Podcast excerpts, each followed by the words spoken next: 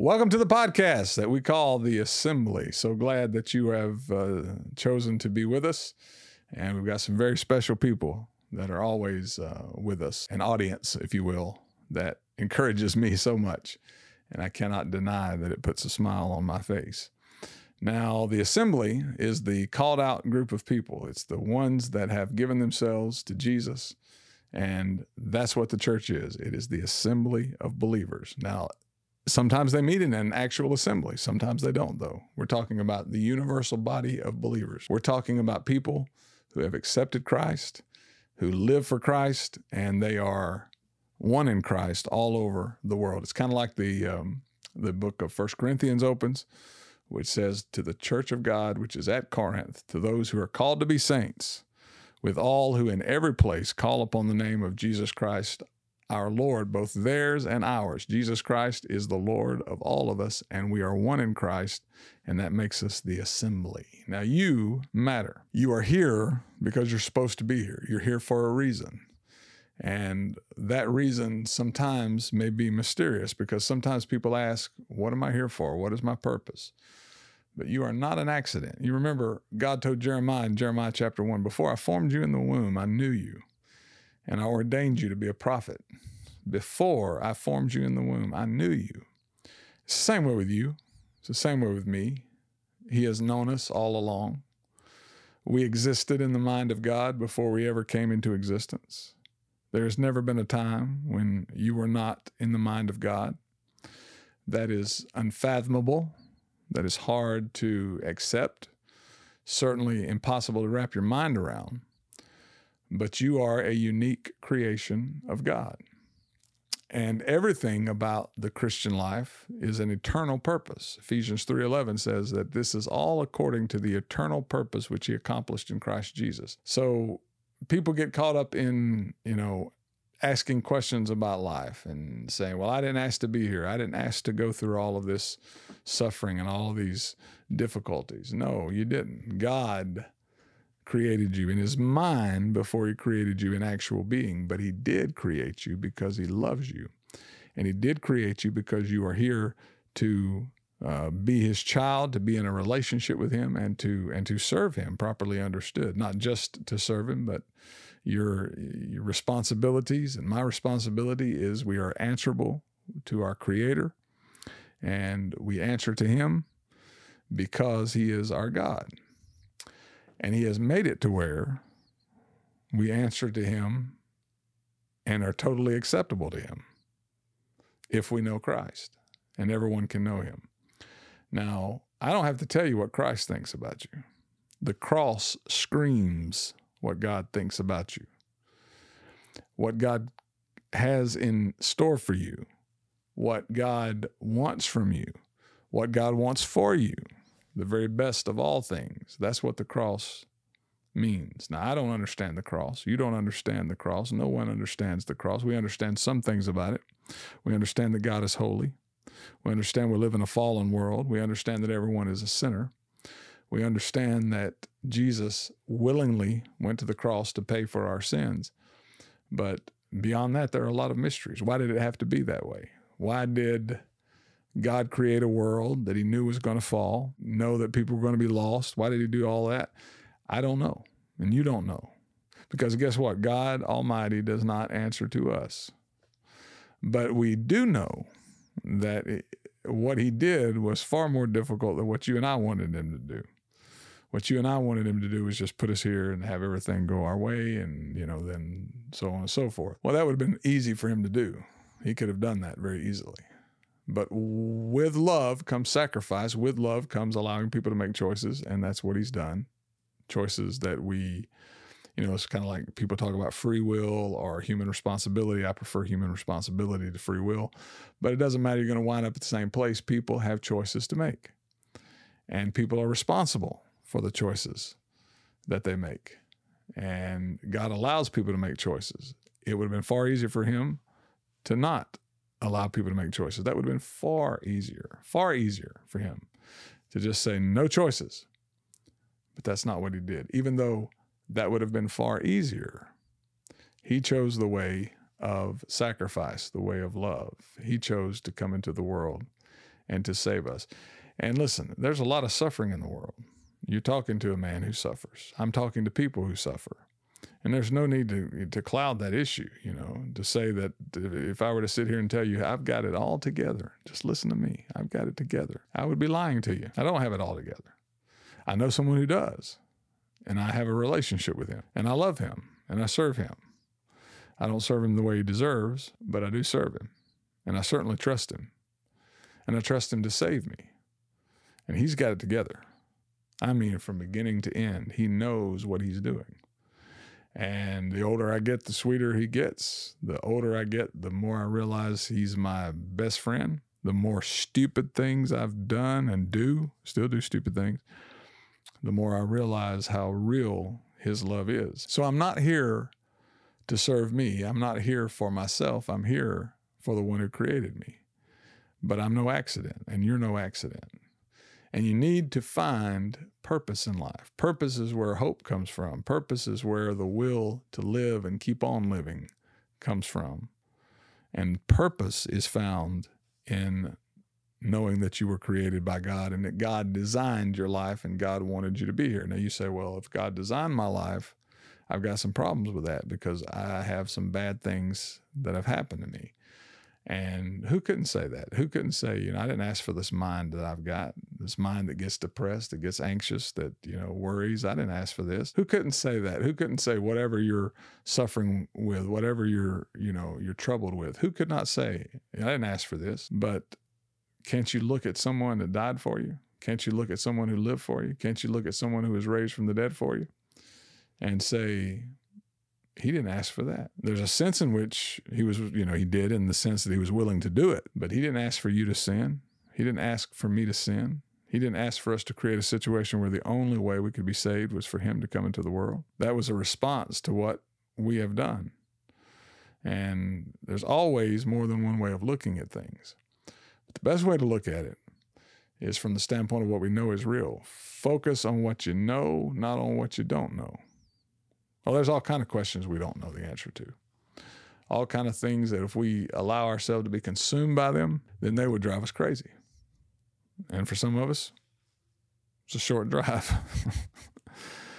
Can't be consumed with things that you don't know the answers to. What you got to be consumed with is what you do know. And what you do know is that God wants you here and you do know that God loves you. You say, How can I know God loves me? Because He doesn't always act like He loves me. And there's a lot of bad things that happen in my life that don't sound like love to me. And even, you know, we call out to Him and we pray to Him, and He doesn't answer in the way that we think He should, so much so that we think He doesn't answer us at all. We think that He's ignoring us. And there, there were there's psalms where you know people cried out, where David cried out and said, "Why are you so far from helping me? Why you know?" There, it's always you know difficult to see the hand of God in your life. At least it's most of the time it is. Now, a lot of times you can look back and see it very clearly. I can see the providence of God in my life and things that I would have never thought could have worked out for good have worked out for good. But when when you're in the moment and you're dealing with problems, you're dealing with trials and tribulations and you're struggling, it's very hard to say, God, you got this under control.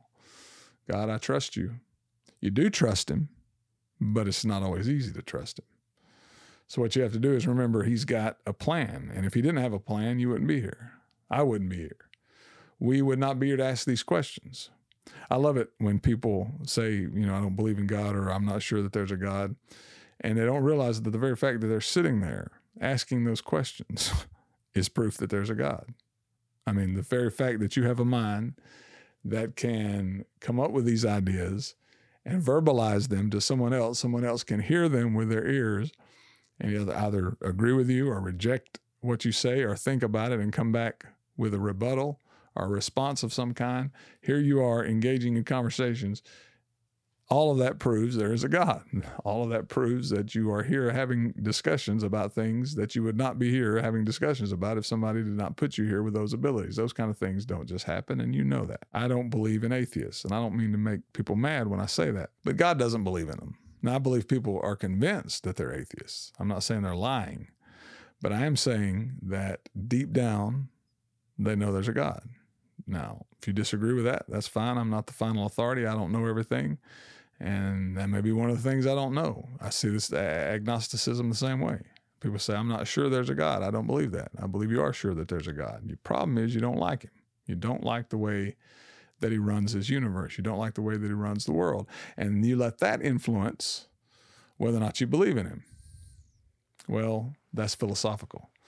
And the philosophical issues are difficult for all of us. But why not just say, I know there's a God, I just don't like him? Then you can be honest with yourself and be honest with him about what you don't like, and you might come to a better understanding, a greater understanding of who he is and why there are things that you don't understand. Because there are a lot of them, a lot of things we don't understand, all right? But who made it be that way? God did. But there are a lot of things we do understand or at least a lot of things that we do know. We may understand very little, but we know a lot. We know, for example, that Jesus really lived. We know that there were men who gave their lives testifying that they saw him after he was raised from the dead.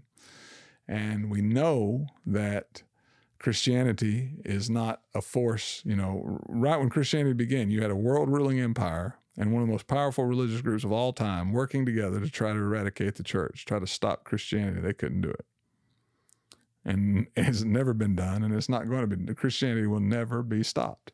And people say, you know, well, Christianity's had its run, religion's had its run, and it's time to change. Well, you can say that all you want to, but Christianity's not going anywhere, and religion itself's not going anywhere, because we are made in the image of God, and we have, you know, Ecclesiastes three and verse probably verse eleven says, He has set eternity in our hearts.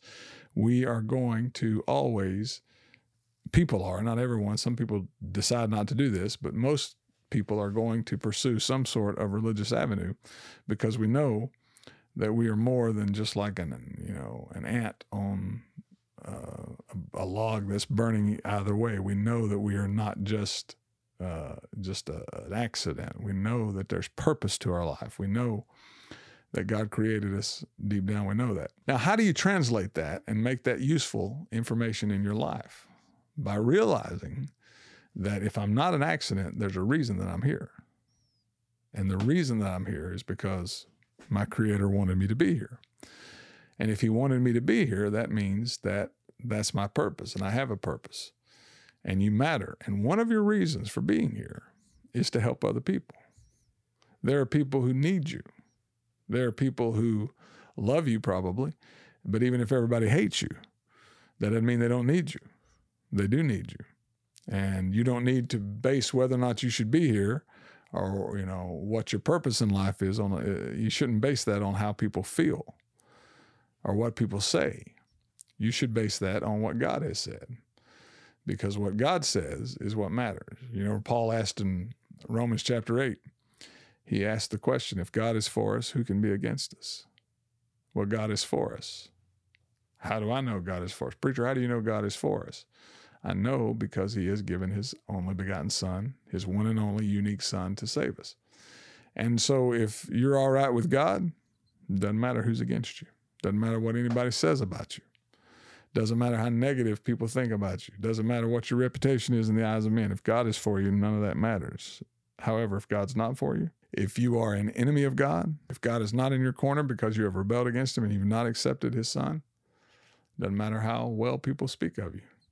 Doesn't matter what people have to say about you, how good people talk about you. In fact, you know, Jesus said, Woe to you when all men speak well of you.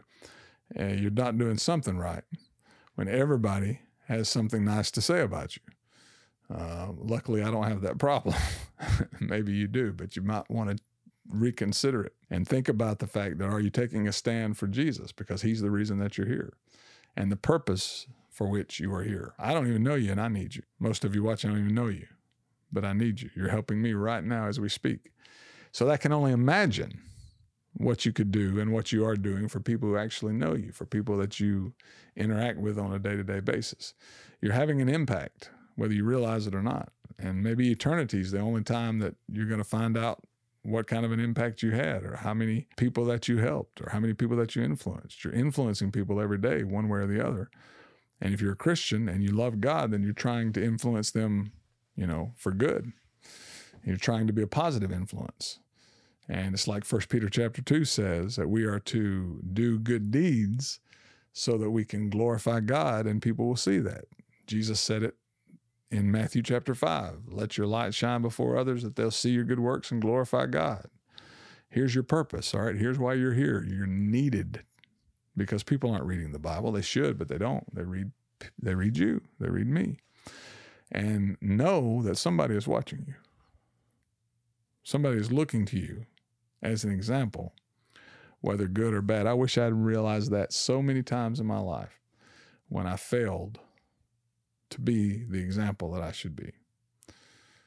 But I don't ever want to forget it again. I want to remember it. And I want to remember that I am put here to represent God. Why does God not just speak to us out of heaven? Why does he hide? People say that. Why does he hide himself from us? Why doesn't he why doesn't he show himself to us? Well, he has through Jesus. It would be far easier for him, and I've said this before, I will continue to say it. It would be far easier for him to open up the skies and just speak to you than to do what he did, send his son into the world. And also the other way, you know, he, he has revealed himself through Jesus, but he's also revealed himself through his people and he's called us to be his representatives. Now, you talk about requiring a lot of patience on the part of a holy God and a perfect God and a righteous God, that he would use sinners, that he would use people who require an awful lot of patience. He would use us to represent him to a lost and dying world. Why would he do that? Why would he choose that route? He could do it far better himself. He could use angelic beings to come down here and represent him far better than we can. Why does he do it that way? I don't know all the answers to that. But I know one reason is because he loves you. I know one reason is because he created you. And I know one reason is because that's why you're here. You are here to be his representative. So, yes, you matter. That's how much God thinks of you. That's how much your creator thinks of you. That he would say, I want you to represent me.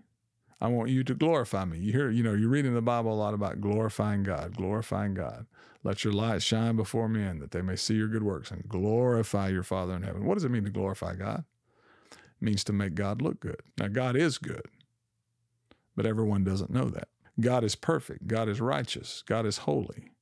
You can't say anything negative about God and it and it be realistic. You're just making it up. You're judging based on human standards of limited knowledge. You cannot say anything negative about God that's, that's real, that's realistic. But everyone doesn't know that. So, how do they find that out? They find that out by watching you and by watching me. They find that out by looking at his people because we're here to glorify God. What's the purpose of the assembly? I'm not talking about our podcast, I'm talking about the assembly of Christ. The people of Christ. What's the purpose of it? Feed the poor? No. That's not the purpose. Sometimes we're called to do that. As we have opportunity, we should do that. Have worship gatherings where we worship together. Is that the purpose? No. No, those are good things to do. And uh, like I encourage you to meet with others for worship, for fellowship, encouragement. But that's not the purpose of the assembly. What is the purpose of the assembly? To share the gospel with the lost? No. It's one of the ways we accomplish the purpose. And that's one of the things that we're supposed to do, but that's not the purpose of God's assembly on this earth. You know what the purpose is? To glorify God. To Him be glory in the church, in the assembly, throughout all generations. Ephesians chapter 3 tells us. To Him be glory in the assembly, the assembly, the called out ones. We are here to glorify God, which means to let people know that He is real, that He is good, and that He is worth serving. And He is a holy God. And he is a God of wrath. And he's a God that will answer to and that they will answer to. We need to let people know that he's, you know, he's not to be trifled with. He is to be taken very, very seriously. But when you do take him seriously, you will look to him for guidance. When you look to him for guidance, you will find salvation because he points you to Jesus. Everything in the Bible, everything in life points to Jesus. Jesus is your purpose. Jesus is my purpose. He's the reason that we're here. So God sends the Son of God into the world. God the Father sends God the Son into the world to live for us, to die for us. And then he chooses, for example, the 12 apostles, just ordinary men, to go out and tell people about him. And they do that. They go out and tell people. And they the people that they tell tell others. And it's like, you know, Second Timothy 2 and verse 2, Paul tells Timothy, the things that you have heard from me among many witnesses, commit these to faithful people who will be able to teach others also. In other words, the things that I've taught you, turn around and teach others and allow them to keep going and keep going and teaching others and teaching others and teaching others. And when you do that, the message spreads and it has spread. It has spread ultimately down here to where we are. And guess what? Just like the apostles and just like the people that the apostles taught, the principle remains the same. We are to go out and tell others about God.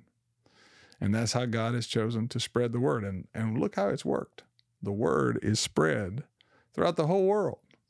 And, you know, the Bible says the gospel will be preached to all nations. And there's a sense in which it was in the first century because it was preached throughout the Roman Empire. But it's right now it's being preached literally in the whole world. We got missionaries everywhere. We got, you know, uh, television stations going out. Now we got TikTok. Now we got things like this where you can talk about Jesus and it go everywhere. And we're not, you know, there's people going a lot f- farther than we are, further, farther whichever the case may be. Sometimes I get my furthers and my farthers mixed up.